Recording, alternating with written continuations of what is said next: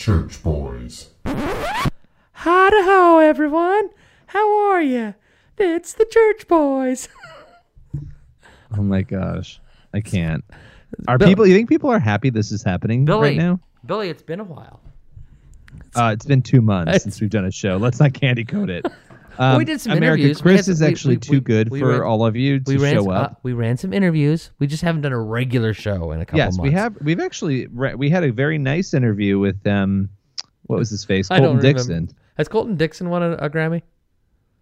Oh yeah, I'm sure. Oh, I'm sure. right? I'm looking I- it up. Well, he's I don't no know now. right. You know, he's not a slacker Um, like some musicians we know. Well, poor Colton Dixon showed up. We had just moved offices and showed up Oh, to like right, our office with like our fold up tables and no cubicle, like no cubicle space or anything. He's like, "What in the who booked this interview?" Um, I, I almost felt bad for him, almost. so And he was also born in 1991, by the way. When I was oh, doing the so I write up, I'm like. "Oh Right. wow, that's what a jerk." right, awful." So we've been um usually we like to start with a certain topic. I guess our topic is we are failures. We're just going to go ahead and come out and say that. It No, has just admit that you think you're too good. well, I do. I I do think I'm too good, but we are also failures, and we owe an apology to our listeners that we haven't been out there getting this done. However, we have reasons, and we, our reasons need to not be excuses, right? But we love doing this show, and there's a whole lot of behind the scenes stuff that maybe one day, right, when you and I are out of contracts and there's nothing holding us back, we can share some stories of things that have gone on. Um, when some people are dead and gone, and our freedom to, it. our freedom to share things that are not shareable as we speak. I'm posing for the picture. Did it work? Or do you need a Facebook? I'm taking Live? a, I'm taking a picture to prove to everyone that we're actually recording. I love how cryptic you are. Look, I don't touch this stuff with a 10 with a 150 foot pole. Oh, I'm just I'm just saying I could be talking about my wife. My wife might have said we're not talking about this. yeah. so that's- there you go. Maybe.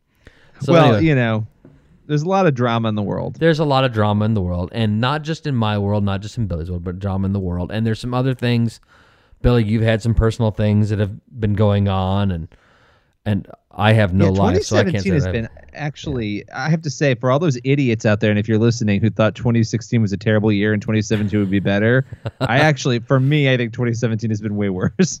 So I and, and when Billy's and when Billy's ready to share some of the personal things that have gone on in his life over the last the last month, uh, we'll share those things as well. But there we do have reasons, and we've allowed them to be excuses, I think, for not recording. But we have not been able to get on the same page. He and I talk every. Yeah, I mean, you and I talk every We single talk all day. the time. We, I mean, multiple Yeah. times a day. We have phone calls. We're chatting all the time. We do everything. And so Billy and I uh, have stayed in contact. It has nothing to do with our relationship. We're we're Wait, we're like a broken up band. Imagine. we're not doing this because we secretly hate each other. That's right. So it's, there's nothing wrong with our relationship. There's just been a whole lot of stuff uh, uh, going on, and so we owe we owe you uh, the listeners um, an apology for that. Um, Not so I'm, Pedro, So I'm going not not Pedro. I'm going to let Billy say he's sorry because I'm I don't say I'm sorry. Uh, anyway, so we are back. Are you one? Are you, for this are you episode? one of those like no regret people? Like I don't have any regrets in life. Oh, like no, no. everything My- happens for me. no, no, no, Like, no, no, no, those no. people drive me crazy. No, it's like no. okay to have a No, no. regret. It is okay to have a regret. I am not one of those people. My entire like, life, I'm fine my, with regrets. My entire life is a regret, one giant regret. I just don't if you talk to your wife, I'm sure she would agree that. I just don't apologize. I just don't apologize. That's No, but like you know the that, people talking that just makes me like, a horse's rear end. That doesn't make me. But you know, like these. And I'm actually drinking water out of a wine glass. Don't uh, don't mind me. Don't judge. Um, but like the people who are who always say, "Well, I just I can't," you know, I don't. I'm not going to say I regret anything because if I do that, no, like you You're an idiot. You're an idiot. You were an idiot, and you Right. can regret it. It's right, fine. Right. If you make a mistake, you should be sorry you made a mistake. Right. Right. Like when you Right. went on and on and on about how you thought Trump would never become president. I'm not sure what I regret there, but anyway. So, so let's go ahead and we're going to start the show here in a minute. But Billy, I wanted you before we started. I wanted you to share. You had a couple stories from from a time in in time in New York because you go to New York regularly now, and there was Ugh. some. So tell me, you you told me about, but I think you need to kind of unpack it for people here. Well, Um, I I started thinking to myself, okay, you know, you've got to lose weight. You're way overweight, self. Um, and so why don't you start walking from Grand Central to work? And we moved offices, and so the the, okay, just the new office. I'm gonna what? let you. I'm gonna let you continue this. Yeah, you're. Don't- he's trying to get it insulted. No, see, but Um, don't. No, no, no, no. Don't pretend that this has anything to do with you wanting to get exercise. You refuse well, to ride okay. the subway. You would walk anyway. That is accurate. I'd walk over hot coals to avoid the subway exactly. for a mile because you think you're better than everybody. Uh, I've I have walked through snow and rainstorms now, In order to and it's avoid the- good. You know, it's it's so like Grand Central's on 42nd, East 42nd, and my office is on the west side in the 20s. So Oh, it's a walk. Okay, it's a walk. So you're way And- south of Macy's and everything.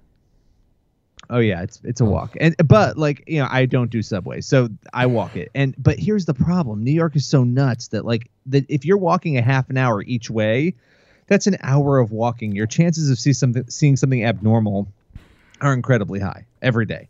And so I've had crazy, you know, homeless people asking me for money and whatever. I've which, you know, like very aggressive homeless people. One woman I gave her a 20 out of the ATM to shut her up. I mean, it was just crazy. but this other day, um, and this was a couple weeks ago. I'm walking down the road. Everything's peaceful. I'm listening to music and I'm walking, um, waddling rather. And and I get to a street corner and this all of a sudden I hear this like woman screaming right in front of me, screaming her head off. And in front of her is a man and a woman. They're very nicely dressed. And this woman Mm. was like pretty nicely dressed too. So it was weird. It wasn't like a bag lady. I'm So looking you- for like the you bag don't lady. think this was a homeless person? No, she well, maybe she didn't look to be though. Like she had like a purse and a bag, and she had like a suitcase though, so that you never know, right? But like nicely dressed, and she's like expletives shooting out of her mouth. Oh no. I said, shut up, and she's like in these two business people's faces, like they're in front of her, and it like erupts into this thing where she's like, shut the f up, and Do you think she was you know, shouting I- at? Do you think she was shouting at them? Yeah, she know she definitely was because they stopped because she like Oh. you know how like you're walking. My fear is a creepy person like walking up behind me and like putting their face near me and like yelling at me or stabbing me in the city because Yes. you never know. Yes. But so this that's what she did. She like got in their face like they were walking, Oh. talking to each other, and she like got in their face. They stop and they're like, "Are you kidding me? Like, what's wrong with you, lady?" And she, I, I've never seen it like it in my life. I can't even describe it. She rounds up for a kick and ki- starts kicking them. It Both was like like, the man and the woman. She's like she, is she doing like judo spin kicks? Like doing, lunge like just kicking, like lunge kicking in the air, trying to kick them. And of course, they start walking fast away. And I'm frozen because I'm captivated by this whole scene. And I'm like, holy crap, I got to get out of here. She's going to come for me next. And I, I actually said, like, oh my gosh, like out loud. So and then I was like running because I'm like, she's going to come up and kill me. Like, I, I mean, she's just screaming at everybody. But like, lu- when she lunge kicked them, I was like, this is why I need to move out of this city. I can't even. I'm not even doing it justice because it was so crazy. But she just kept saying, "Shut up! Nobody wants to hear you." But they weren't talking to her, and they weren't talking loud. did she just finally wander off, or did she keep following them like all the way to the train station? She kept fo- she kept walking behind them and, and screaming. But I think they just got away faster. You know, they just kept walking faster. and it So never occurred to you to get your phone out and record any of this. I it happened so fast. I was so mesmerized by it. And I kept thinking, I kept thinking, this is a viral moment. I'm gonna miss a viral moment, which is actually horrible because she probably had some sort of mental. But I wasn't at the mo- in the moment. I was like, what is going? But when she lunged, like when she wound, I saw the leg going back. I was like, she's gonna kick them. because they had That's stopped funny. to confront her. Like this woman is going to kick them. Oh, that's she was hilarious. completely irate. It reminded she reminded me a lot of you. You're you're funny. You know, I was just gonna say it's the the part of the story you didn't tell that, and maybe it's because you're just trying to preserve, you know, save people's feelings, was that she turned around and you went, Andrea. Ladies and gentlemen, Billy Hallowell and Chris Field, the Church Boys. From the sublime to the ridiculous, but mostly ridiculous. It is the cosplay to ruin a wonderful Sunday afternoon. I hate these guys. Yes, yes, yes. The gang's all here. Isn't everybody happy now? No, So, Belly, that was a lovely story, and you told it with you told it so well with such enthusiasm. This report. You're honestly, um, I did not miss you at all. Well, how could you? You you harass me every day, even on the weekends. I get texts from Billy. I get texts from Billy throughout the weekend. Sometimes I just know, need to know what you think about something. Like- Like, what does Chris think about this? I'll be sitting in church and suddenly, ting. Of course, I got my phone off, but it's bzz, bzz, bzz. what is going on? And Tracy will look at me like, "Would you tell Billy to leave you alone?" I can't help it. He's a mental patient. I'm like the woman randomly kicking people on the street. See, I can imagine you doing that. I really can't. I, can mean, I, I feel like if you have a bad day, I get it. I mean, I, in the city, I get it. now here comes emphysema cough back for. I'm just, I just, I'm just at the tail end of a of a cold. Um, You've been you've been much frailer the past year. I feel like you've had a lot no, more. no. head I have. It's been. I- It's in the last. See, I usually get a really good one between Christmas and you know middle end of February. I'll get one, and I didn't this year. Not really. And so then I got one just this last week, and it was it was a good one. But I think This I'm, I think like the toward tail end. frequency with. This sounds like my claims about how frequently it is that a cleaning woman comes to my house. Your monthly oh cleaning no, woman, she only does it once. You know, we actually haven't had her in a long time. like a it's week. kind of sad. No, it's been a long time. I mean, we've had to actually clean ourselves, which is That's- tragic. That is sad. why are Why are you doing it? I mean, that's Andrea, Um, that's Andrea's job. You should not you be doing the, doing the cleaning. We split. We actually split the cleaning duties. We Oh, split yeah? the cleaning duties. And to be honest, because here's you know this with kids, like you're always cleaning. I feel like we clean, we vacuum like every day, and and so we split it up. I mean, I, I for me, I sort of wish that we didn't have three bathrooms because I hate cleaning three bathrooms. right. Um, but yeah, we split everything up. We just it's like let's do it down the middle. Let's split it up. But when you have somebody helping you, it's kind of nice when you have somebody coming in to you know clean. Right. So we is, haven't is, had a is there is there a house chore that that um our cleaning chore that Andrea refuses to do? Um, well, like everybody else, she hates the toilets. I mean, who Yeah. doesn't hate doing Yeah, the toilets? the wife does that. Too. Um, I could couldn't care less about doing a toilet. It takes two seconds. yeah, I, I don't mind the have to- I don't mind the toilet. Yeah, you don't have to touch it. I mean, you- Right. you, don't even have to. T- I don't understand what the issue is. I don't either. Um, but They're no, other than that, she doesn't seem to mind. Um, and look, you know, the benefits of being married to an Italian, you just get a lot of really good Italian food. So that's that's always good. So like, if I have to clean a toilet here or there, I'm fine with it. But we just we actually aren't home enough to have because if you have somebody, if you do it like once every other month or once every month, have somebody come in and do a good clean, right. you know, it, it's sort of like it's hard to find time to be home to have that happen because the Right. schedules have been so crazy. So our beloved uh, cleaning person has not been here. Yeah. So my wife is neurotic about it. Uh, she loves to clean. Now, my I have my wife is a stay at home mom. She works at the church like ten or fifteen hours a week on Tuesday, Wednesday, Tuesday, Wednesday, Thursday. So Fridays and Mondays she's home most of the day um, with the daughter. But she goes and she does you know the grocery shopping. She does other things, and so she does volunteer work and things. It's not like she's just sitting around eating bonbons. Um, but she, I, I swear to God, I think she vacuums once a day, like the whole Yeah, house, that's- the whole yeah. house. That's crazy. I believe it. I believe it. That's that is the one thing that we do every day is vacuum. In fact, I believe now she doesn't vacuum as often upstairs because it doesn't get as much foot traffic. It's you know it's the kids and you know we go up there to tuck kids in and things, but we're not. It's not. It's obviously it's not heavily as heavily foot trafficked. But so the kids are getting ready for bed, and what does JC do? I'm coming down here. The kids are upstairs getting ready for bed. I'm coming down here to get ready to start the show with you. And thankfully, I didn't tell you this when we were offline. Thankfully, you were late getting done because what is my wife doing? Vacuuming at 8:30 at night. Vacuuming the hallway, right above Listen, my it's- office. it's gotta and be my son's done. my son's bedroom. My son is getting his pajamas on and getting ready to get into bed. What is my wife doing? right above my office. Do you have wood floors or carpet? We have carpet. So we have wood floors throughout the whole house. Oh, okay. Um, Well, we have carpet. we have carpet. We're carpet upstairs. We've got hardwood on the main floor. Well, the family room has carpet. The front room, kitchen, dining room, my office are hardwood. So I mean, the wood's carpet. easy, easy with like a electric sweeper, you Yeah, know, yeah, do, and yeah, then you know that's what we'll do every day. We'll electric sweep it. But Okay. this is the most insane conversation. How did this happen? I don't that know. We're how- talking about. we this? got into you talking about you. It was Oh, you my doing. beloved cleaning It was lady. doing your you doing your humble brag about your cleaning lady could only come once a month or something like that. Oh please, I know, but like this is not. Let's not act like this is you know some elite service. Um, she does a wonderful job, but this is like you know. well, it's and not, I really, I'm really more bothered by the fact that Andrea needs to be doing this. It's her job as the woman. I love. I cannot wait. Let's get comments on this. a lot of angry women are going to be emailing you. That's Um, redundant. Angry women emailing. All right, so I really welcome back. So I wanted to show. It I was. kind of nice to be back. It's a little bit nice. Oh, I, I- just looked up and saw my picture with Donald Trump, and I got really uncomfortable. I'm I haven't looking looked at that in a while. I I'm had looking. this At, moment where I I'm looking at a picture of you right now and getting awfully uncomfortable. I think Oh, you've Donald. grown. Are you getting taller? You know, I think I might be. Yeah, you're getting wider. Maybe You're that's maybe that's it. You're terrible. Kidding. That's ter- no. You've actually been exercising. You joined a gym and yeah, like once or twice a day I'm exercising. I mean, it's a slow, it's a slow progression because I'm not like trying to obsess. so what does this I'm- exercise thing entail? And by the way, before you before you go any further, am I delayed when I'm talking to you? Like, is the video not lining up with my words?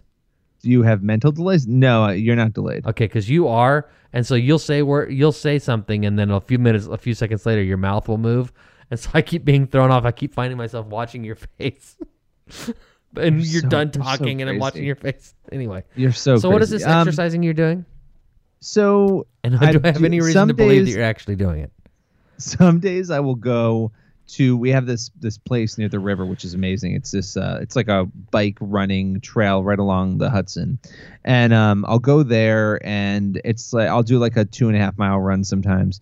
Um but other days I'll go to the gym, I'll do like a twenty minute interval run. What is that? I'll do 15 so it's like you do a burst of running at 10 10 miles per hour then you walk for two minutes and you do a burst of running and you walk for two minutes you just do that for like 20 minutes um, I'll do 15 minutes on the elliptical and then I'll I'm trying to do like crunches because I got to get rid of my stomach but you know I got to lose the weight to get rid of the stomach. So um, yeah I mean that's kind of like what I'm doing. I'm not I'm not obsessing. I'm not That's good. obsessing. At night sometimes we take the kids to the river and we walk with them. um, and you know it's it's not this is not like the princess portions thing you had launched where you were trying to get people to know. eat less and lose weight. I, I am eating much less. I had really? my first piece of pizza today which is great in like a couple weeks but you know All right. I'm a pizza guy all right. love pizza And you know, I always love to tease you about being fat, even though you're not. Oh. I just love to tease you about it. oh no I am and No, but you're not look, like I- morbidly obese. You're like you're the your typical American male. You got a little. Do you have a little extra weight you could lose? Yeah, but you're not like a big. You're not yeah, wandering I'm, I'm around a like. fa- I'm a fatty I own it I mean look uh, but I it's time to not be honestly and I think when you have like a health crisis or something in your family like you start to think more like oh my gosh yeah, you know Yeah, I no, need to stop agree. eating bonbons because I'm going to die. Um, you know, so no more Klondike bars or I'm going to die. So that's kind of where I am. So is your right wife like keeping you to a diet right now? No, not really. Like we're just eating, trying to eat healthier. She's trying to too. So we're just, you know, like we ha- like I'm not going to lie. Tonight, Friday night's like our cheat, like our bad night. So we had pizza, Right. and then I had a, a few M and M's. It was great. Um, a few M&Ms. but like tomorrow, you're I'll lying. go back to the gym. a few. M and M's. What to you? Okay, what is a few M and M's in? Oh, like two in- handfuls. I mean, Okay. we're not talking about a few. Okay. Um, and then tomorrow morning I'll go back to the gym. I'll do I'll work out for like an hour, and then tomorrow night we'll probably work out again. So I, you know, the workouts aren't crazy. They're like an hour here, an hour there, but they're happening every day. so you had now. Here's another question I have for you. You joined a gym, right? yes, And you're running on a treadmill, uh, yes, Okay, and you're using an elliptical machine. yes. Now, correct me if I'm wrong. If you were to move your camera just a little bit to the side, what would I see? Oh, I love it. You would see an elliptical and a treadmill. But, Okay. So I do use I do use Right. the treadmill. I don't like I don't like our elliptical. I'm not gonna lie. Okay. It's a thousand dollars of wasted money. I- But the um I didn't buy it, so I don't care. But the the treadmill I use a couple times a week still. So I do that in addition. So on a morning where like let's say I'm running the kids to school and, and it's crazy before I, I need to go to work, I'll sometimes slip in a 20 minute interval run. Like in fact I did that Thursday um, and Tuesday. So, you know, I will use that, but I like going to the gym because They have other machines that I don't have. So like some of the sit up machines and stuff that I don't you- have. Sit up But it's you right sit down the on, road. You sit on the floor and you tuck your feet under the couch. That's a just so sit up machine. So wait, let me let me ask you this: How much is your gym membership? Oh, so well, I'm super cheap. You know this. So I don't do gym memberships for more than nineteen dollars a month, and most of them, like New York Sports Club, which is where I'm a member, it can be seventy dollars. It could a month. It could be more. Um, but I always find a way to get a deal. So I got a deal. I only pay nineteen dollars a month to go to New York So Sports Club. so you're paying about twenty bucks a month to use to use equipment you already have. In I your don't home, have in it. your home. Well, I so Oh, I no, do no, no. do You some use- weightlifting there, which I don't have at home. I've started to do that, but I don't like to do that because I don't want to gain any weight, even if it's muscle weight right now. I'd rather just lose my weight and so you're really out- not you're really not lifting weights. If from time time and time again, you'll actually wander by the weights and pick one up and go, "Boy, that's just so heavy." Oh, you're terrible. So the main Well, you know, thing, there's but like a- what you're doing, I mean, jacuzzi- or when there's you- like nicer. there's jacuzzi. You have a shower and a tub in your home. I don't use that stuff. There's Okay, a, so- not a jacuzzi. so- What's it like? One of those saunas. But I don't. Okay, I so don't but there has there so when I asked you what you're doing for exercise, you mentioned that you're using the treadmill and the elliptical machine at the gym, yes, I don't. which like you already own, which you already own at home. Yes. So on the days that I work out twice, I will do one at home and I will do one there.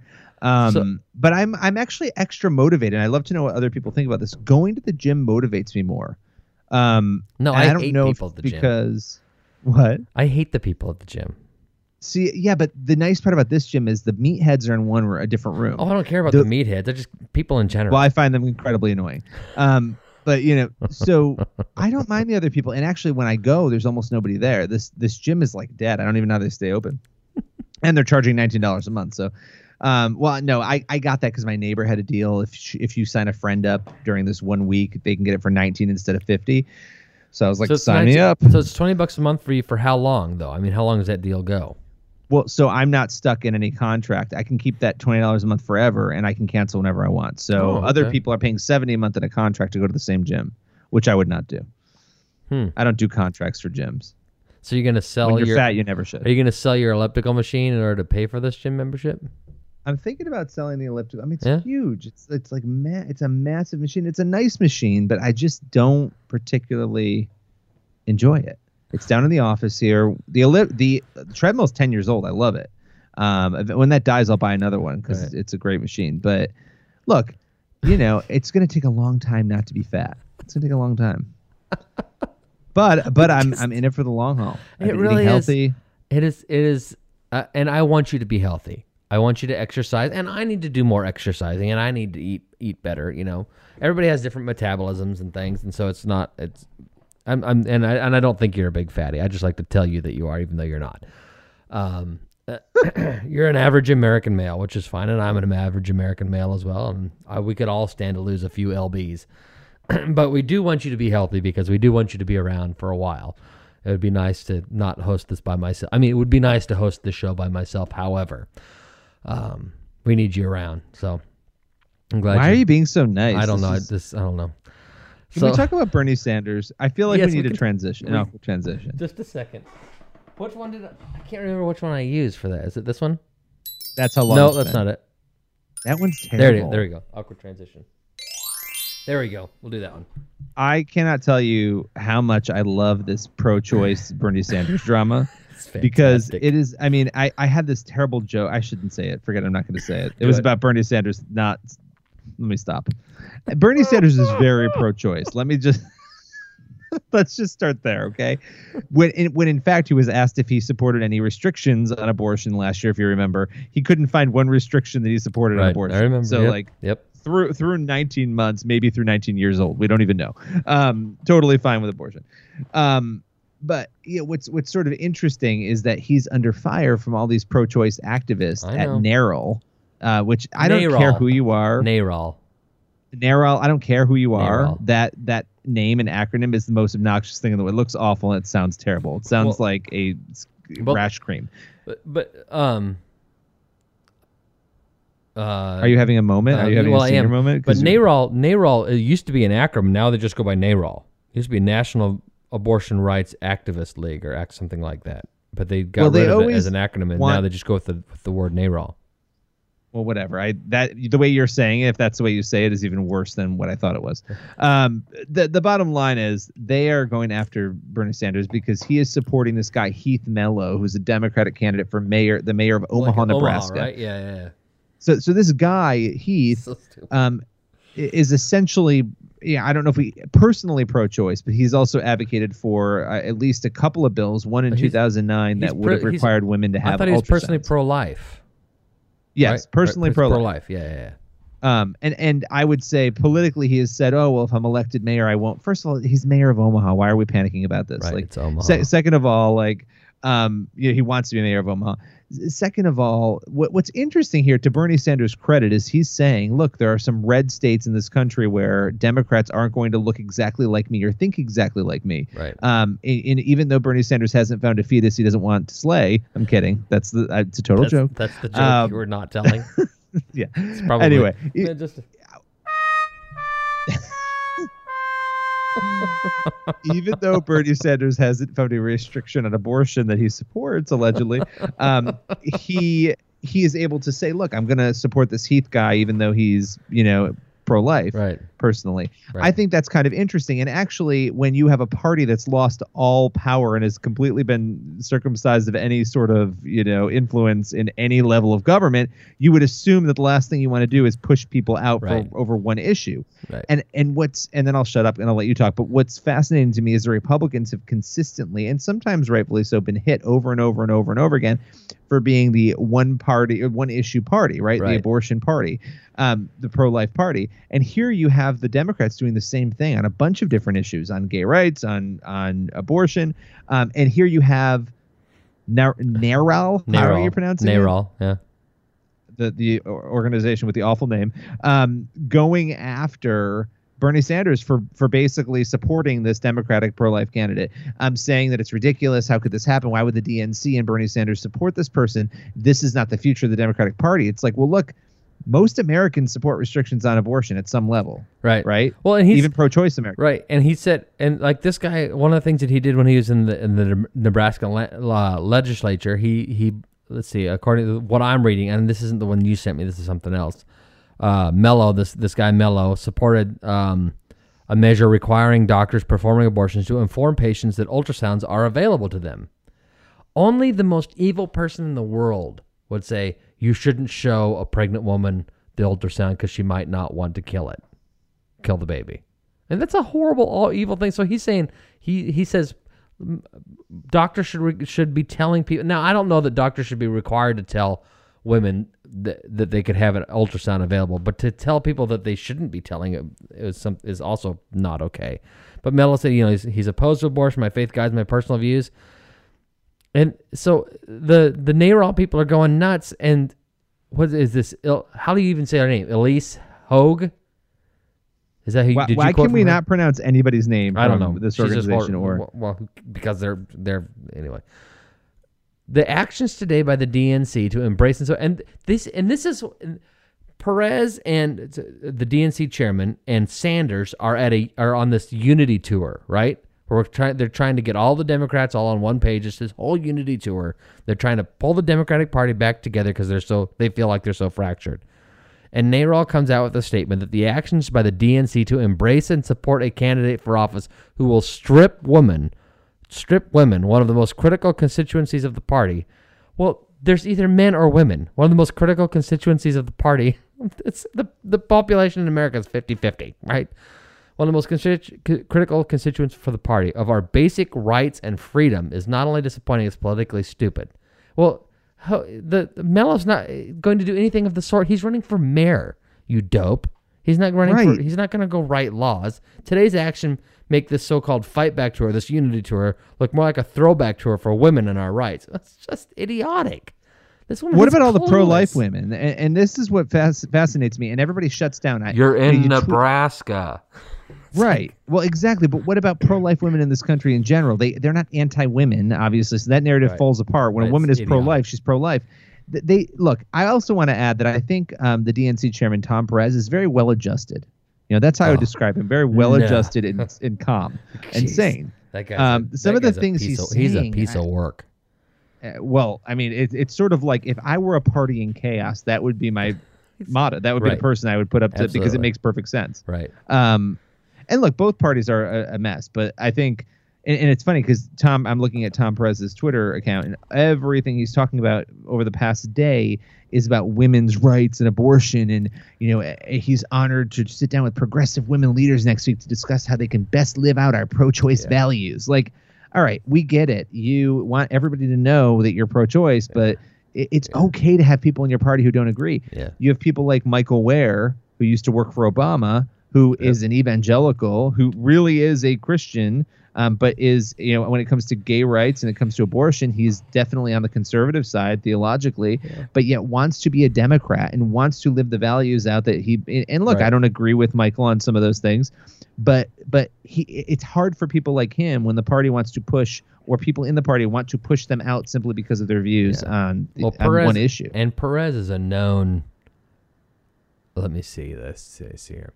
Perez is a known not great guy, and he has proven that in his short his short tenure as chairman of the DNC. With his, you know, he's working blue. He's talking about the, you know, using the, you know, sh, sh, you know, how how terrible the, the Republicans are that they have this They don't give it. crappy- They don't give an shit about people. They don't, they, yeah, and they're, they're yeah, all that kind of stuff. And and they're even the Democratic Party even has in there. You can go to the Democratic Party store, their online store, and buy words that have uh, you know uh, profanity on them, uh, especially using the quotes from Perez. I mean, the, the Democratic Party has bought into we got to work blue, we got to show we're outraged. It's a fake outrage, right? Because well, they've also decided they- they, are just not going to pay attention to people who have Christian and moral values well, that but, aren't. but they're looking at what, they're looking at what Donald Trump did, and the, and it was like, um, it's like what, what's the what's the movie, um, Network, where it ends with uh, where the guy says, "I want you to go to your window and scream." I'm mad as hell, and I'm not gonna take it anymore. Right? That's kind of how what de- what what Donald Trump tapped into. And so the Democratic Party, now that the election's over and Donald Trump won with that kind of an attitude, they're thinking, well, we can do that, and we're gonna just kick it up a notch. And so everybody's working blue now. You know? Well, they're not Donald Trump. They're asking whether I think I think swear what their favorite swear words are. It's just ridiculous. What we've learned about Donald Trump is that he's a phoenix who who rises from the ashes every single time. I think next up he'll be Pope. I think he'll get Pope. If he wants to be Pope, he'll have it. he just Um, didn't he just agree to go see the Pope? Probably. I mean, to ask for an audience Not had not had a good back and forth. It's been Uh. rocky. Um, but I have to say, look, I mean, I, I know there are things people don't like about Trump.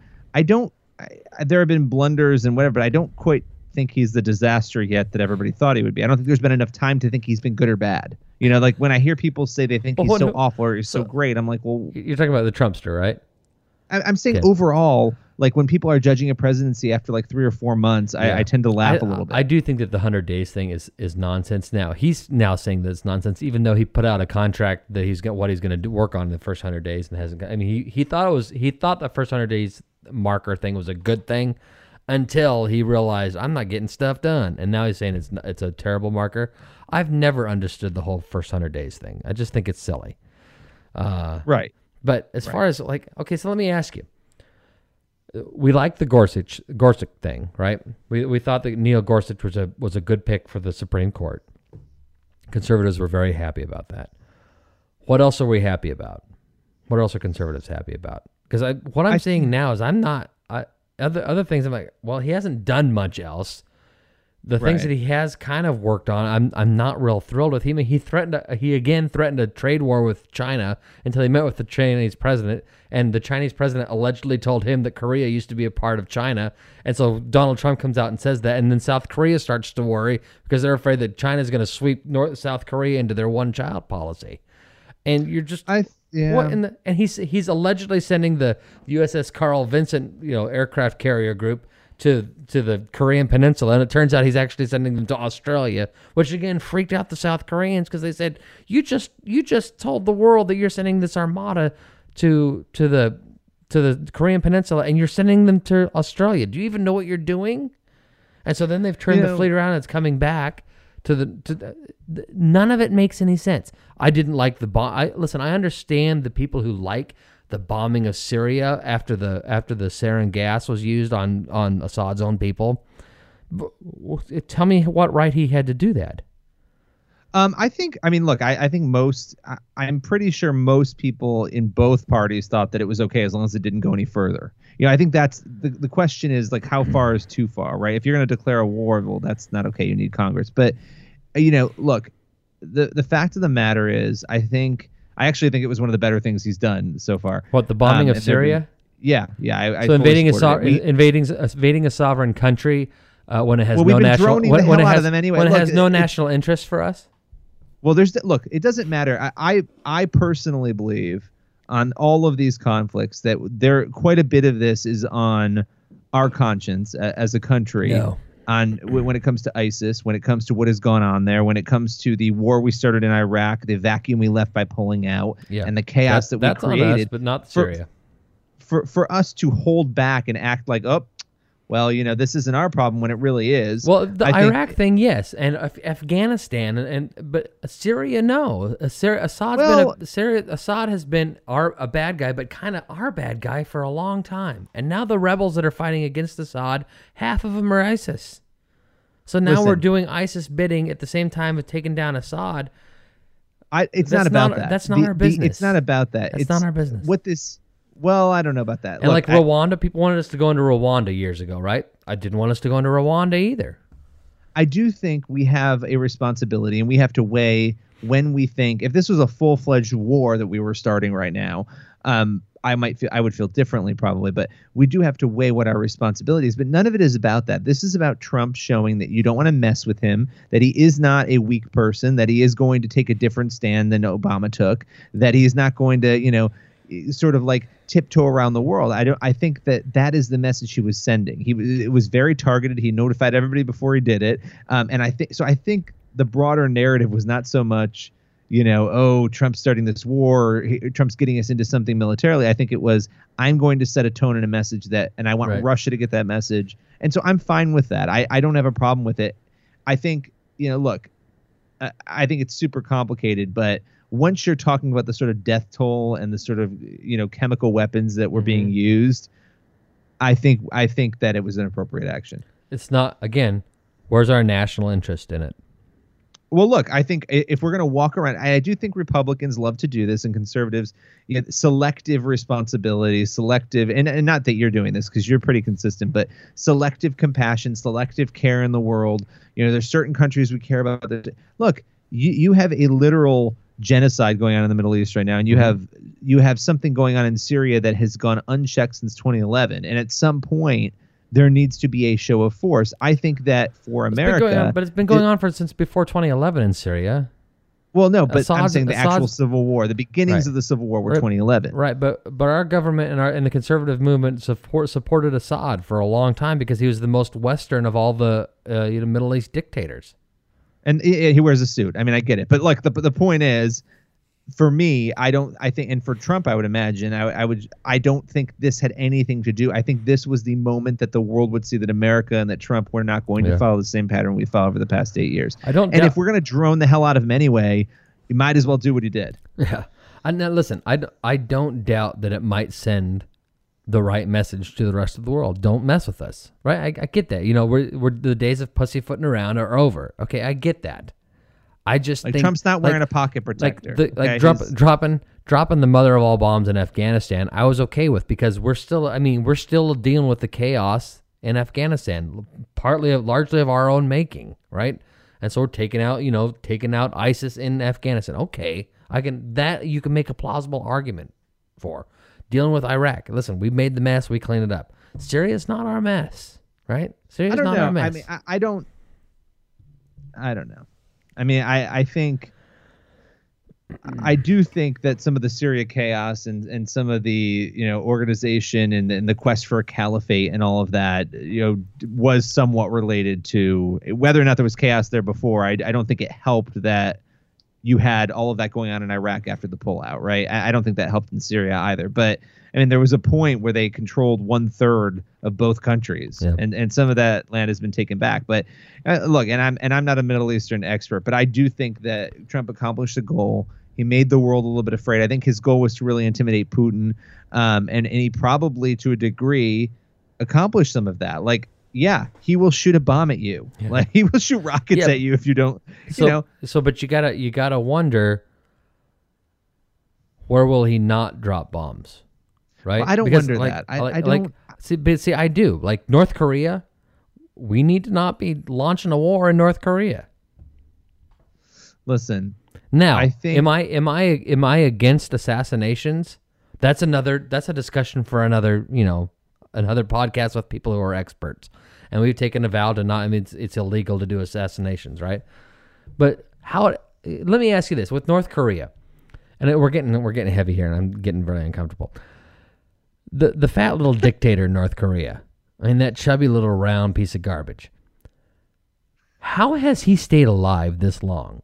How have so many? There are so many. How have so many people bought into him that that, that his members of his military have not killed him, or members of his upper uh, because they echelon don't staff? even look. There was a Lisa Ling documentary a few years back on National Geographic where she went in, and um, and it was just her going in and meeting like the families, the people who live there, Mm-hmm. and like it was insanity. Like they don't have obviously they don't have TVs, they don't have internet, Right. they don't have almost anything, and they would have a picture of his father at the time when his father was was yeah, still alive Yeah, that they it's it's basically a religion. I mean, they worship their their leaders, and and it's a cult religion. It's a cult government.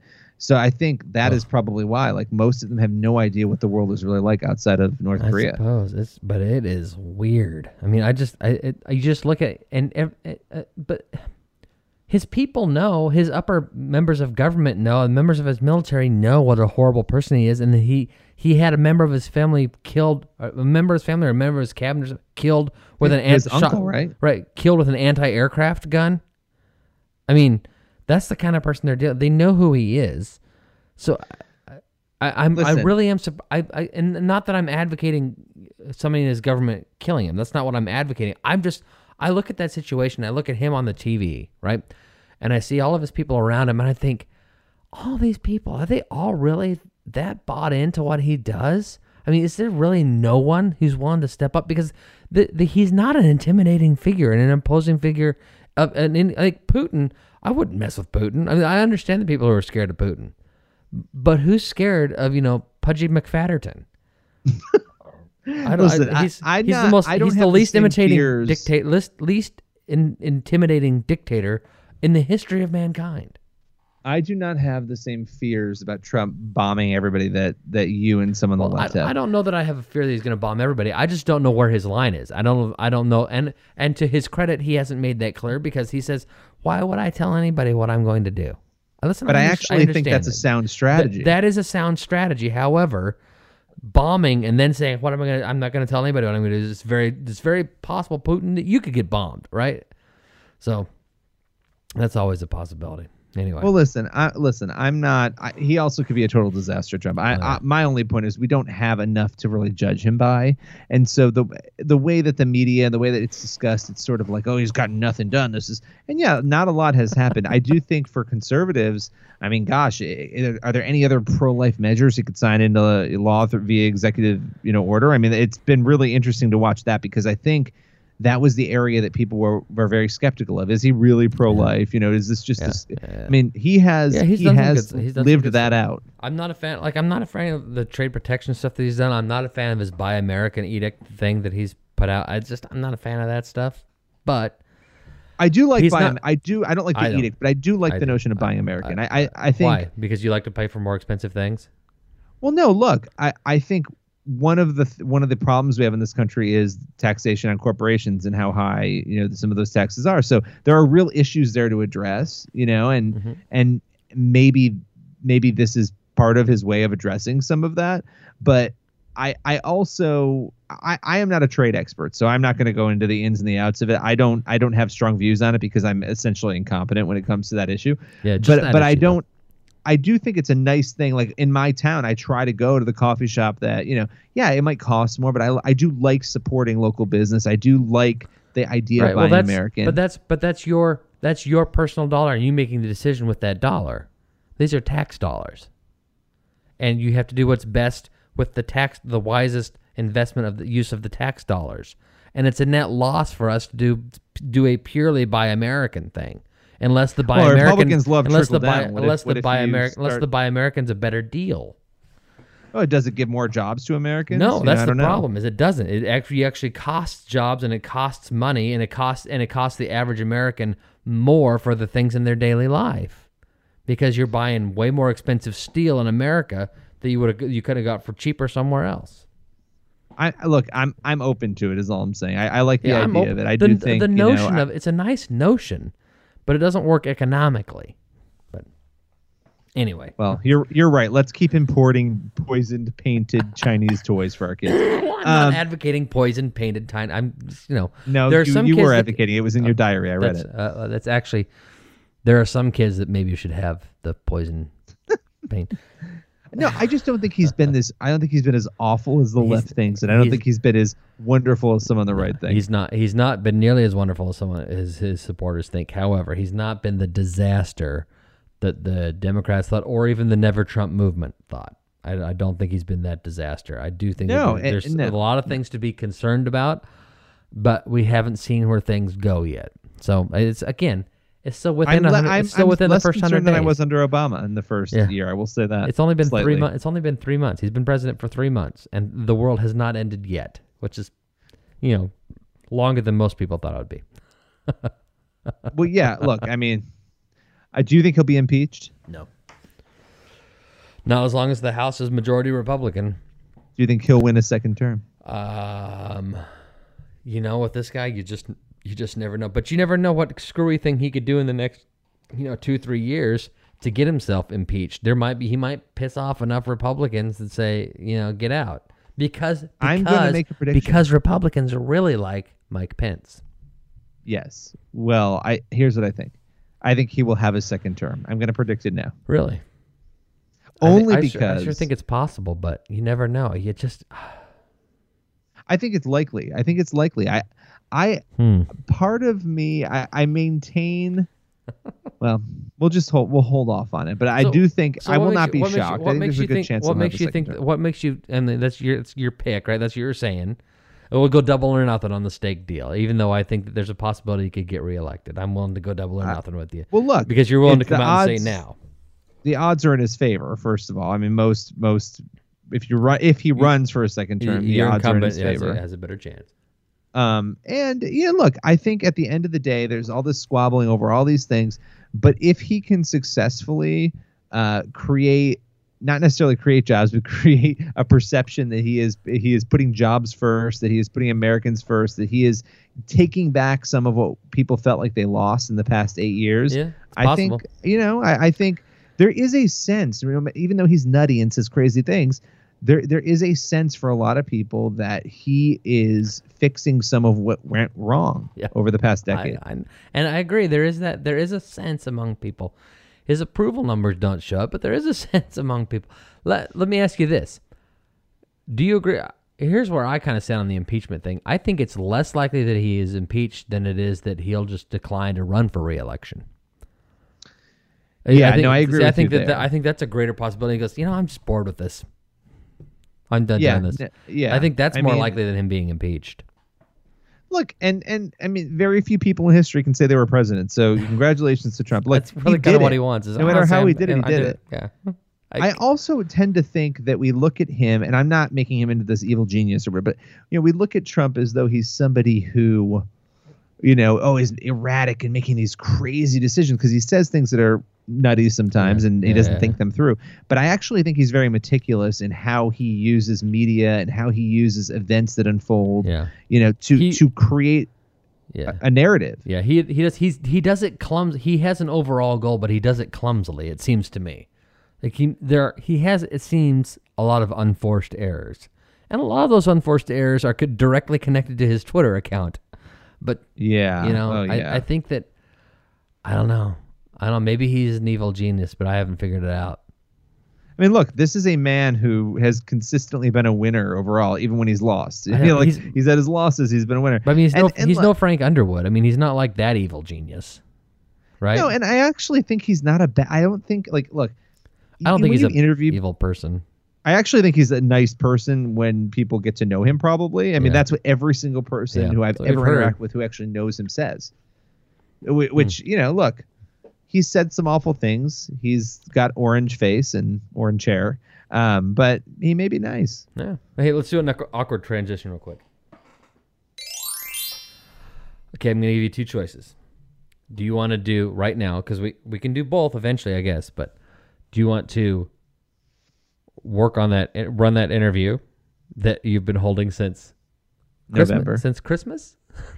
Since It might have been season? November Okay. third. No, are you kidding me? I thought it It might like, have I been. thought you recorded it like Christmas time. I'm. I don't really remember. Do you so? Do you want to do that, or should we try calling Faraci because he's in California, right? So it's only ten Oh my! o'clock. Let's just get this over it's with. only Call ten o'clock. Okay, I, where's his number? Do you have his number? Oh, I thought you cared about him enough to have his number. Hold on. Let me find it. You got it. I'm going. I'm going to go to sleep after this Faraci interview because he's going to exhaust me. It is ten o'clock. He's not. He's not asleep right now. I gotta find it. can't I don't know. He's got like number. 11 teen kids. I have his number. Okay. Should I call him? Yeah, call him. See what if he see if he answers, even though it's ten o'clock. This is his moment to shine. It's finally his big break. Our friend Matt Faraci. He's got a got a new TV show. What's it called? Frankly, Faraci. Frankly he's Faraci. great. Yeah, Matt he is great. We, we, And we have we've been telling him we should talk to him about his show, and he got this new reality show. and Let's see if he's gonna come out. I think we're calling him. Sounds like it. Hello. Hi, this is Matthew Faraci. Leave me a message a here, message. and I will get back to you with astonishing speed. Although I'd really prefer that you text me.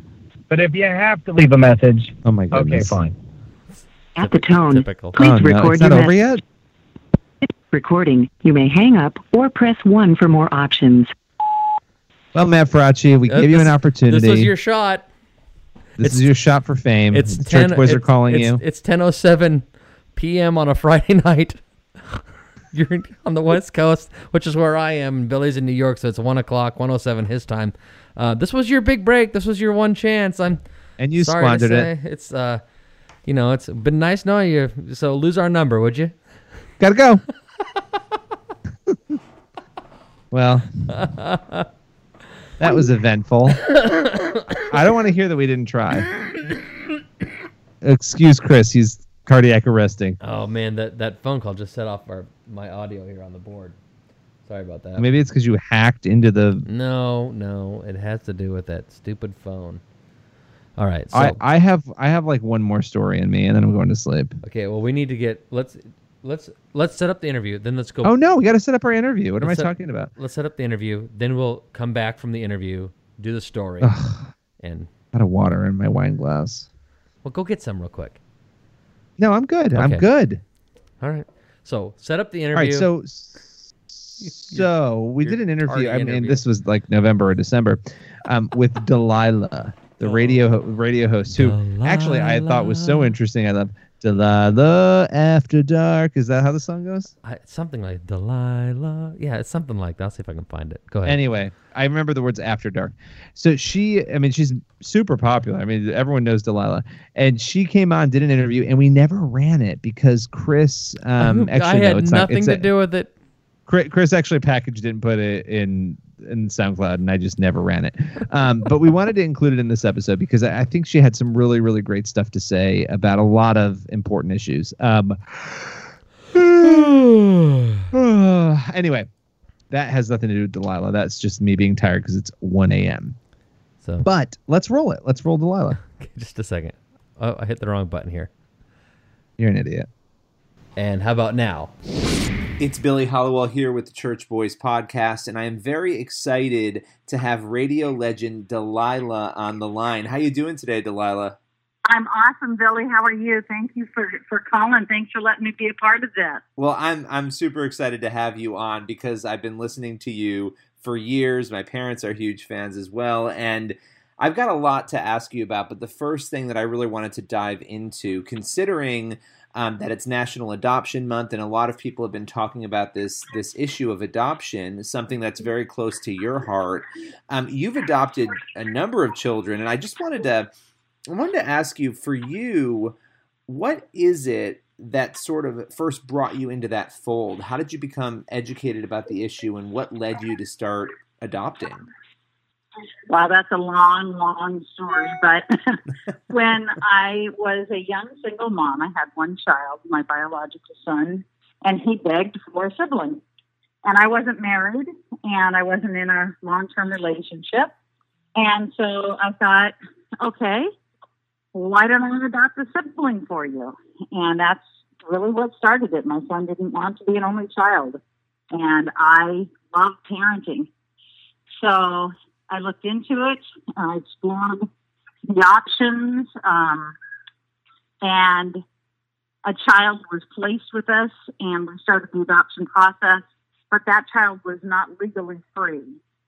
And the birth mom came back in the picture and uh, wanted custody again, and it really was heartbreaking because we had bonded with the baby, me and my son.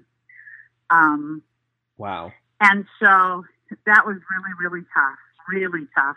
I would advise anybody who's looking into adoption, who has their heart set on adopting a child out of foster care, to um, to make sure the child is legally free before you, you know, are all in. But anyway, that's how it started. And uh, a couple of years later, we started the process again and found a brother for my son who was just 10 months younger than him. And after I got custody of that young man, discovered he had siblings that were still in foster care. So we arranged visitations with them, and I fell in love with them and adopted them. And then, you know, when you have, I say when you have one, you have one. When you have two, you have 20. so when you have four or five, what, six or seven or eight or nine? And uh, with the exception of my first son, adopted son Manny, none of my adopted children were planned. Wow. I didn't go out thinking, oh, I want to build a bigger family. They were children that the Lord brought to me, from different venues, different avenues, who needed a forever family. And um, I was the one that God chose. So, with That's the exception amazing. of Manny, the oldest of three siblings that I adopted, none of my adopted children did I sit down and think, oh, I I feel like, you know, 12 is the magic number, or I'm going to do a home study and find number 13. That's not the way it happens. That's amazing, though, and and what a generous thing to do. I think you know a lot of times when we talk about adoption, we tend to talk about the benefits to the child, which are obvious. You know, giving them a loving home, all of those things. But what would you say for you um, have been some of the biggest benefits for your family? And you know, every time you bring a child in, what do you learn? Just take me through some of the other benefits on the other side of adoption. Well, it's um, it's not all rosy and all easy. It's very difficult when you are um, bringing somebody in from a different background, a different culture, a different set of experiences, a different worldview, a different life, and then expecting them to be able to mold into your family. But here's what I will say. We only grow spiritually and emotionally through challenges somebody who has had an easy life, a comfortable life, a super sweet life, and never faced a challenge, has never had to depend upon the Lord, has never grown spiritually, and they have no clue how strong they can be in Christ. And so we don't look at challenges as a bad thing in our family. We look at challenges as a good thing, as opportunities to learn, to grow, to mature, to develop your soul, to develop your character. And when you adopt a child who has been in the foster care system, who has been physically, sexually, emotionally abused, who has been moved from home to home, uh, and you give that child stability, you give that child love, you give that child a, a forever family, you are challenged. I am challenged. I learn more about myself, more about my Lord, more about love, real love, what real love looks like every day. You know, when you've got a comfortable family and you've got extra money to, you know, buy season tickets to a football game, or you've got a car that's two years old and only has 20,000 miles on it and it gets you from point A to point B and you don't have to worry about your retirement, you might be comfortable. But are you challenged? Are you growing in Christ? Are you learning what it means to to give unselfishly? Are you learning what it means to love unconditionally? So each one of my kids comes with a unique set of challenges. One of my children uh, was abused as a child and is HIV positive. One of my kids has myasthenia gravis. One of my kids has an autoimmune disorder that has literally killed her twice, and she was brought back to life by doctors and medics. Wow. Um, almost all of the children that I adopted have been physically, emotionally, sexually abused. And so, you know, I've learned, I've grown, I've developed, I've matured, I've I've been challenged beyond anything I ever dreamed or imagined, and I think I'm a better person because of it. Well, that's I mean that that's an amazing piece of the puzzle, and I love that you talked about the difficulties too, because obviously they they exist, but you know the way that you folded those into the learning process and the growing process, especially with faith and spiritually, I think that is uh, really amazing. And I wanted to ask because you've you've carried this beyond adoption. You have Point Hope, which you founded, and I wanted to ask you about the impetus of that, the work that you do. Uh, it seems to be an area of passion for you. If you would like to speak to that a little. Um, Point Hope is a nonprofit. I, I quickly realized that I wasn't going to be able to adopt every child in the world that needs a forever family. Um, and so I founded Point Hope. I started Point Hope, and our motto, our logo, our our mission is to be a voice for forgotten children. So here in America, there are 500,000 kids who will go to bed tonight not knowing where they may live tomorrow because they're stuck in the very broken foster care system. And they need forever families. They need to be adopted out of that system. 5% will ever be adopted. The rest will age out of a very broken system without any permanency or any sense of belonging. And that's not okay. And so Point Hope speaks to that and tries to bring awareness to that and tries to get other people to realize that these children need a forever family. And then internationally, we work in West Africa, Ghana, West Africa, and, um, caring for children. Started out working mostly with refugees, children who are in refugee camps.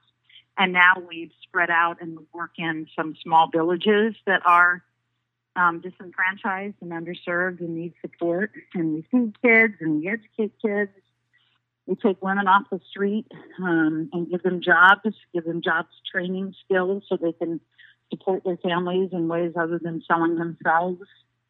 Uh, we do all sorts of things. Wow, I know it's uh, well, unbelievable. It's it's amazing, and it's such a it's so easy to live in our bubbles, right? In in America, and to not think about these things. We have so much happening here at home that's awful. That's easy to overlook, and then when you think about what's going on in the rest of the world, it's even easier to overlook that. So I I love learning about projects like this where people like you are out there using your celebrity and doing these things that are so wonderful. And you know, speaking of celebrity, because I have to I have to ask you this. I have always wondered, you know, everything that I've done in media has not been call-ins pre I mean, this is a we're pre-recording this for our podcast, but you know, it hasn't I haven't dealt with call-ins a lot. And I know you obviously you have um, and this is obviously a totally unrelated topic, but I've got to ask you this. Do is it do you get a lot of people calling in with sort of crazy messages or I mean, how do you how do you vet that and how much time does it take for you and your staff when you're putting your show together to make sure that you have it all down with the people who who are calling in? Well, I'm my own call screener. I don't have somebody screening the calls. Um, I do it myself, and um, I can usually tell within just a few seconds if somebody is real. Right. I mean, the gifts that God gave me. I mean, I have a great voice, thank God for that. But the real gift of my show is the fact that I hear things in people's voices that they don't even know they're saying. Like somebody that can read handwriting and tell your personality, I can listen to somebody's voice within a few seconds and hear what they're not saying. So when somebody is calling me, it's just like when you're a police interrogator.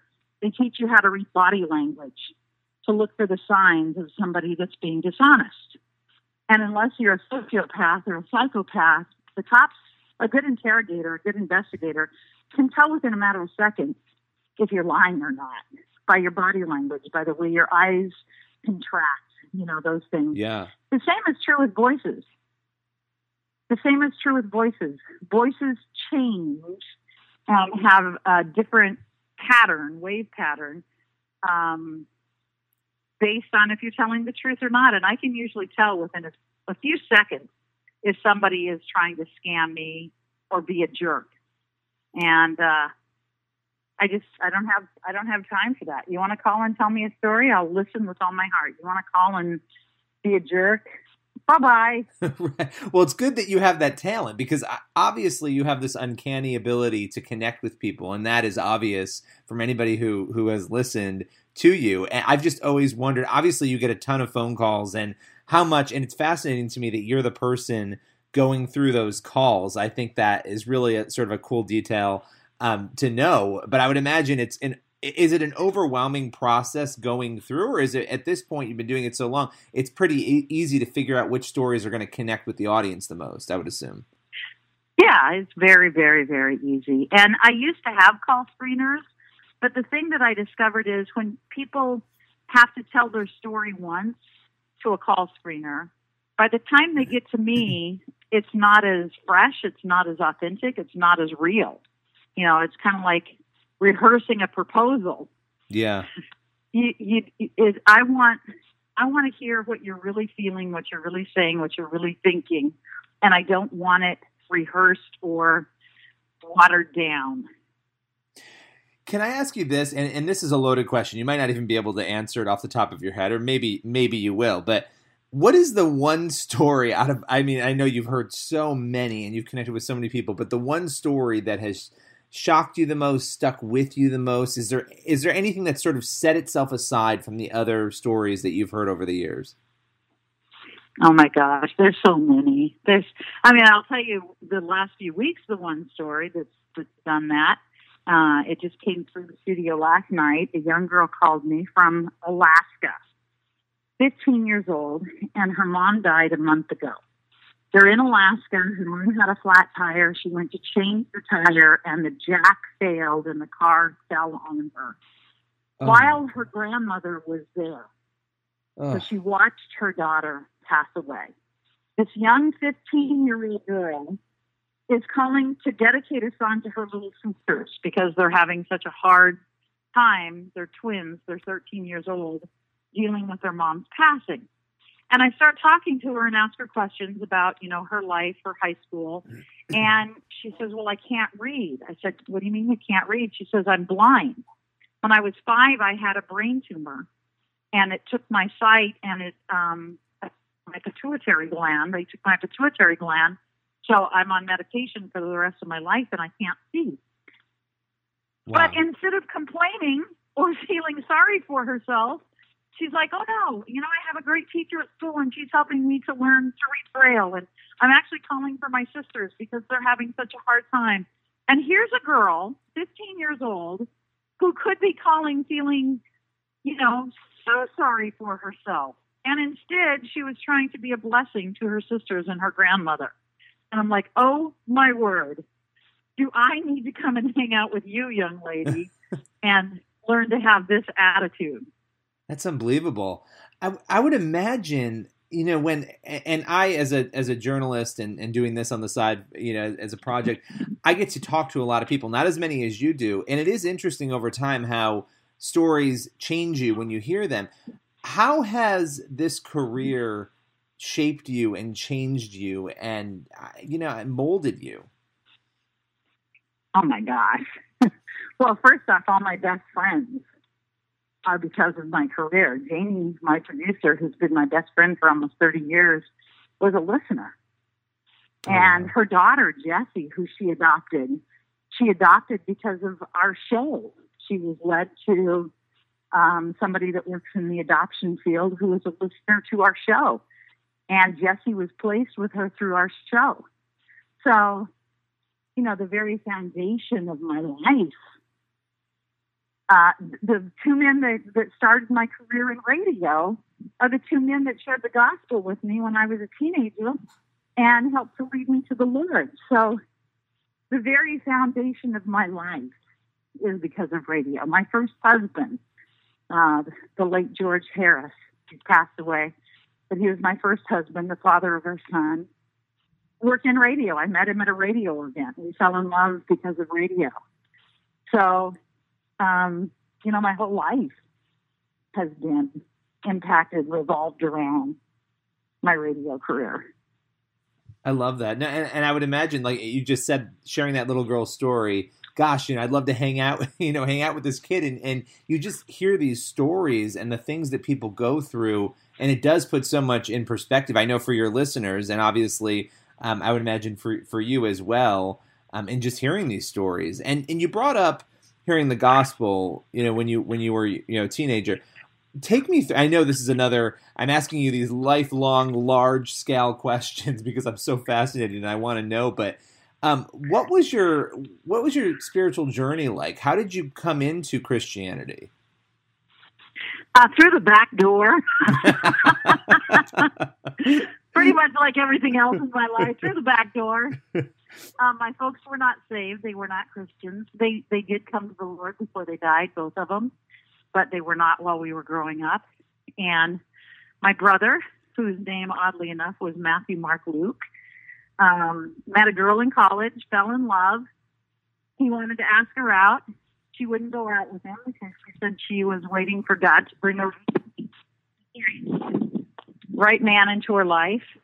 And he gave his heart to the Lord because he fell in love with her then he and the Carnegie brothers, the two men who started me in broadcasting, shared the gospel with me, and I told them where to jump off a cliff or something along those lines. And uh, then when I was 25, my brother was lost in a plane accident. He was a pilot for the Air Force, and he went down in a light plane. And that's when my real spiritual journey began and I got involved with a lot of things. I got involved with the New Age movement. Um, I went and saw a channeler, sat in the presence of a demon, went to um, great lengths to learn about Eastern mysticism and all sorts of crazy stuff before I finally came to the realization that what the Carnegies had told me and my brother had told me was true, and I needed the Lord as my personal Lord and Savior what what would you say was the key moment that made you because that's the you know so many people go on that journey. They're looking for they're looking for the truth and they go everywhere to try to find it. What was it and, and maybe it was just a gradual process. Some people have this shocking moment or realization but what was it for you that made that switch go off? God. You know if you seek god with all your heart you will find him with all your heart. And if you go on that journey that cruise he will reach you with the intersection and every corner. He will point you in the right direction. He won't let you wander lost. And, you know, I've met a lot of people who've gone on that journey and every time God shows up, they resist him because he doesn't look or feel like they want him to. Yeah, you know that I think that is the what you said is so true. When you do seek, when you do seek the Lord, and you truly seek Him with all your heart, you are you are going to find Him. And, and I think that's, um, you know, it's funny to me that I hear so many stories like, oh, I went over here, I went over there, I went everywhere else, and then you end up, and then you end up saying, End okay, back at square one. yeah, exactly. But here's the thing: you have to be willing to accept Christ on Christ's terms, not make him be what you want him to be. And most of us who are human have this little thing called pride, and we don't want to submit in authority. We don't want to submit anything. We don't want to think that we're a sinner. We don't want to think that we can't do it on our own. Even some of the most religious people I know, you know, very righteous, very religious, cannot admit that there is nothing that they can do to earn their salvation, that grace is free. They want to think that if they follow this rule, if they follow that rule, if they do this, if they do that, if they donate this, if they give up their time and their resources, if they abstain from sex, if they abstain from alcohol, if they stay married to somebody that they despise, blah, blah, blah, they will somehow earn God's favor. And they just can't wrap their head around free. So all you have to do is accept the Lord at the end of the story. Yeah, and and you know, I guess I would ask you too, in light of all of this, because I think when when you're a Christian, you you sort of look. And I've been thinking a lot more about this, what our mission is in life, what we're supposed to do, and I think it's very easy in media and, and other arenas too, plenty of other arenas, to sort of get caught in a trap of just working to get yourself out there, working to get your name out there, working to, and you end up working so hard, but you sometimes, not you, but people in general, and I think for myself, I've even noticed this in the last couple of years, losing touch with, okay, where does God want me? What does God want me to do? What is the mission for my life? Not just what I want it to be, but what I'm meant to do when all is said and done for you, for Delilah, and people look back at you and your astounding career, what is the big takeaway that you want them to have about you, your life, and, and your accomplishments? That God is real and that He's not kidding. When He says things like care for the orphans and widows in their affliction, He means it. He means it. And He doesn't mean you know, get accolades or get pats on the back or be on radio shows talking about what you've done. He means care for the orphans and widows and their affliction. Not to earn his grace or to earn his, his love or his forgiveness, but because that's what we're called to do, is to care for those who have no voice. And everything in my life, the way I live my life, the way I raise my kids, the way I conduct my business, is all about sharing God's grace, sharing God's light in a dark and dying world. It's not about attention, it's not about fame, it's not about owning the latest pocketbook or having expensive shoes. It's about sharing God's love in a dark and dying world, period. End of story. Well, I love that. And I so appreciate you taking the time. I, I really would love to have you back again because this was just amazing, enlightening. It's always good to get a chance to talk to people um, and learn their story a little bit deeper. So I appreciate you sharing all of this today. Well, anytime, call me. I'd love to talk to you. We got lots to talk about. We do. We do. Tell people to go to pointhope.org. I will, and we'll make sure we link out to it as well in the in the resulting stories that we do on this podcast. All right. God bless you, honey. The Church Boys.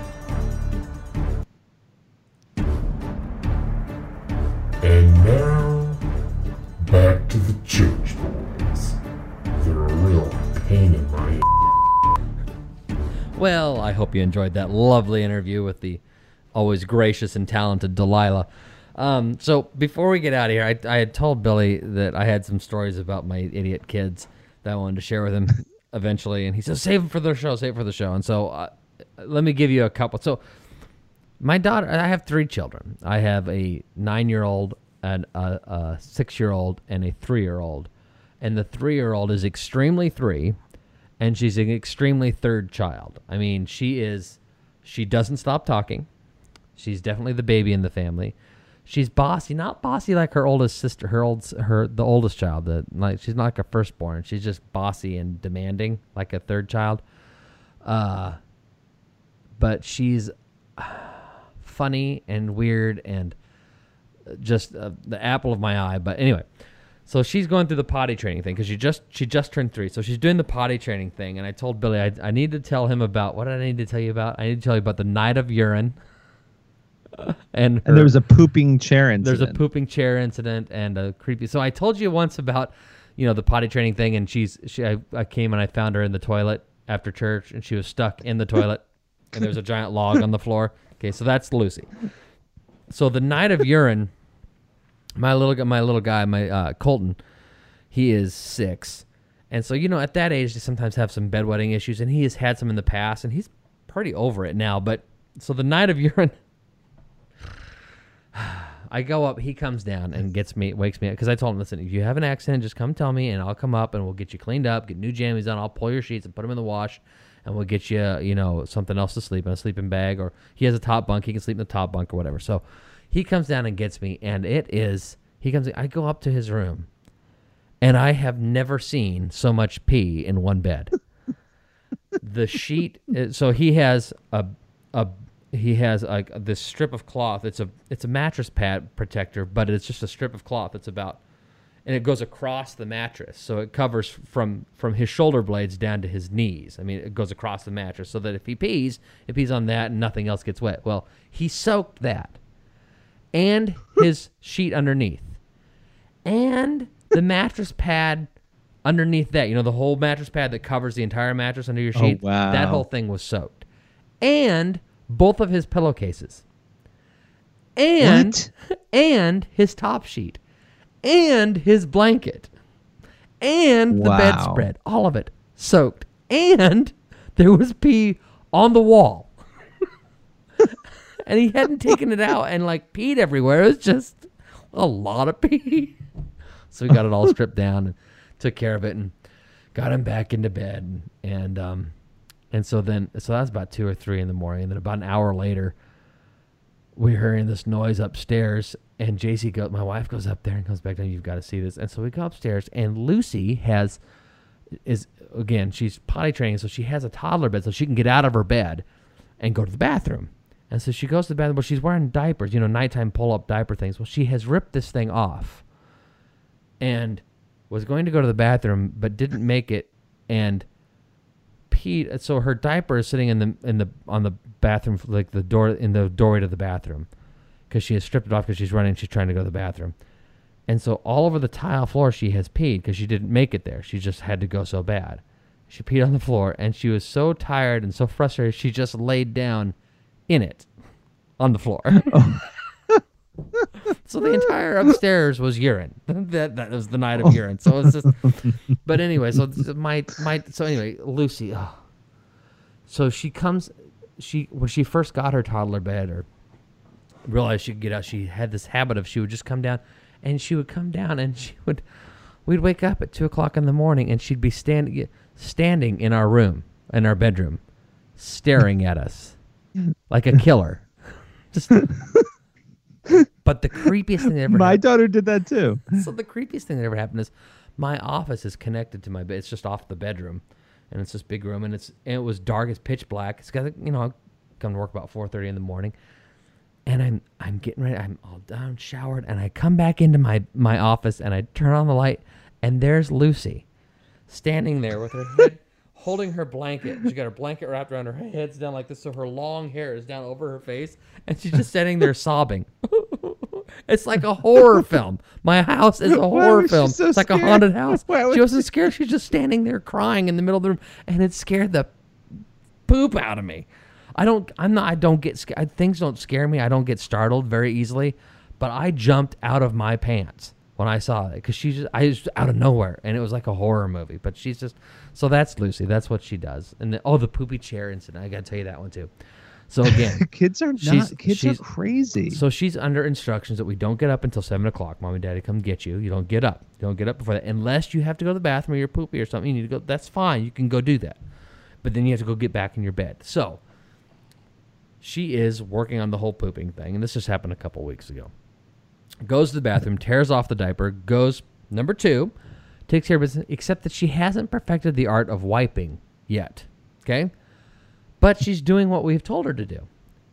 She gets done, has not wiped well at all, if at all. Okay? Goes back to her room, gets big girl panties out of her dresser drawer, and then sits on the big chair, nice chair that we have in there that's a rocking chair. Not a hardwood rocking chair, but fabric rocking chair. This big, nice, comfy chair. And sits in that to put her big girl panties on. And so Oh, now no. the, the chair was a total disaster. so that's her. That's what, were you able to clean it? yeah, the wife. Well, I wasn't. The wife did. She got it all cleaned up and taken care of. But that's every day with her. There's something like that that happens every single day. That's hilarious. That's like our fir- my first kid would do the same thing. She'd come into our room every night at like two or three a.m. and would like stare stare at us or try to get in bed. Um, and the creepiest thing is when you wake up and she's just staring at you. yeah, it's weird. And there's It's like- weird. and you you can't and you know, and like that's what. And they don't even wake you up by talking. You just wake up because you know somebody's staring at you. Right, And it's exactly. the worst feeling in the world. You roll over and there's that little so cretin weird. staring at you, and you're like, oh. It's so Anyway, weird. It's, it's- so weird. It is. Kids are the worst, but what can you do? So anyway, so I shared with you the story. It's exciting, right? That's my life, right? I I like Poop and well, pee listen, all the time. kid stuff is always crazy. My my 20 month old is like taking her trying to take her diaper off all the time now. So it's like you know we're not even attempting to do potty training for a long time with her we to, started yeah. too early i think with our first Yeah. and it was we had gains and she did great and then but you know i'll tell you and she's and she's four now like the evening thing is still like nighttime is still tough it Yeah, it takes them a be. really long time It to learn be. how to get up and pee Yeah. without you know having an accident Yep. And some for some kids it just clicks right away, and other kids it's a process. And you know you can't force it. There's nothing. I mean, you can't. You don't. apparently give, it's not it's a medical thing like Yeah. they're not like your body and your mind Yeah, have to be to click. ready Right. for it And there's a difference between that and babying a kid and not expecting them to do, but you know, not helping them. But yeah, it's a, hey, you it's a- try your best i mean but your kids are just pissing everywhere It's everywhere. I mean, it's all over the place. so anyway, yeah, that's it. That's that's my life. Every day it's poop and pee and some other Lucy thing because she is. Uh, she sounds like a character out of is- all you out would of love all her. of them. She She, is- sounds like the most she's, character and she's not bad. She's not naughty, and she's just Right, She's just just funny, funny. and talks all the time. Doesn't stop talking. and then so now she does this thing. She oh she her favorite thing is so she she she loves superhero stuff. Like Colty likes these little you know the DC cartoons that have the the Justice League or whatever, Batman and Wonder Woman things. So she loves to be Batgirl. And so just tell her she just says I'm Batgirl today, and she walks around and she won't respond unless you call her the whatever superhero she happens to be that day. So there's that. And so she'll demand that people, when she's gone somewhere and she's leaving, like she's leaving my folks' house and she's saying bye to my grandparents and my aunts, and they'll be saying bye, Lucy, and she says no, say goodbye to Batgirl or Wonder Woman whoever she is.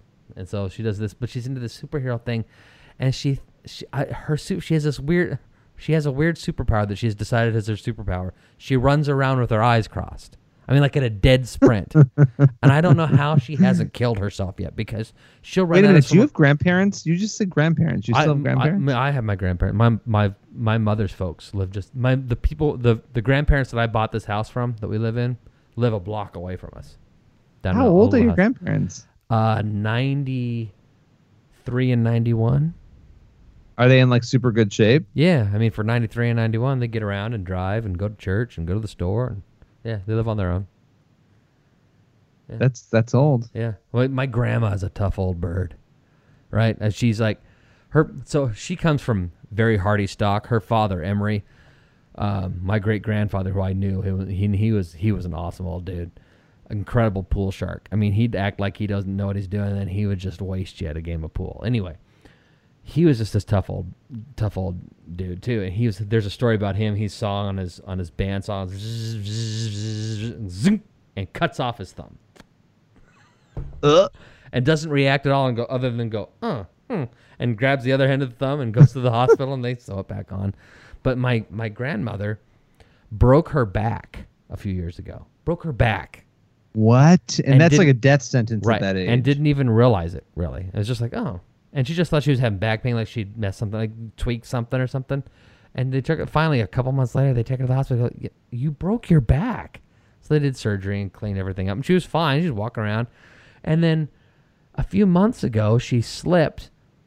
Maybe it was last summer she slipped and she broke her leg her femur. You know it's supposed to be like the most painful thing you can do is break your femur right and all she did was say else I, i'm going to need your help getting up in fact i don't think i'm going to be getting up you probably should call the ambulance and that's as emotional as she got about it she broke her friggin' femur and just sat there and said els you need to her her husband my grandfather you you should call the ambulance i think and so he did, and they took her, and never once winced in pain, didn't cry about nothing. That's crazy. Just That's crazy. as nails, and just the sweetest old lady too. It's sweet. Oh, you would love her.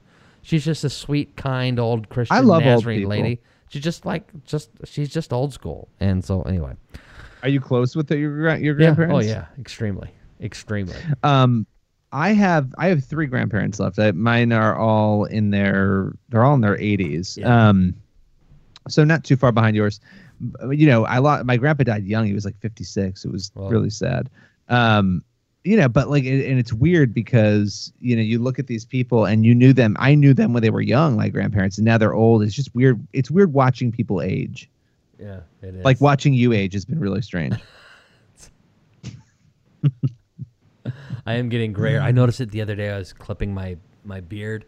I'm like, this is the grayest my the chin whiskers have ever been because I've got, as you know, I've got dark facial hair, but then there's Yeah. just like, and I've always had a few grays, but then there was just like, oh, just scads of them. I couldn't believe it. It was really terrifying.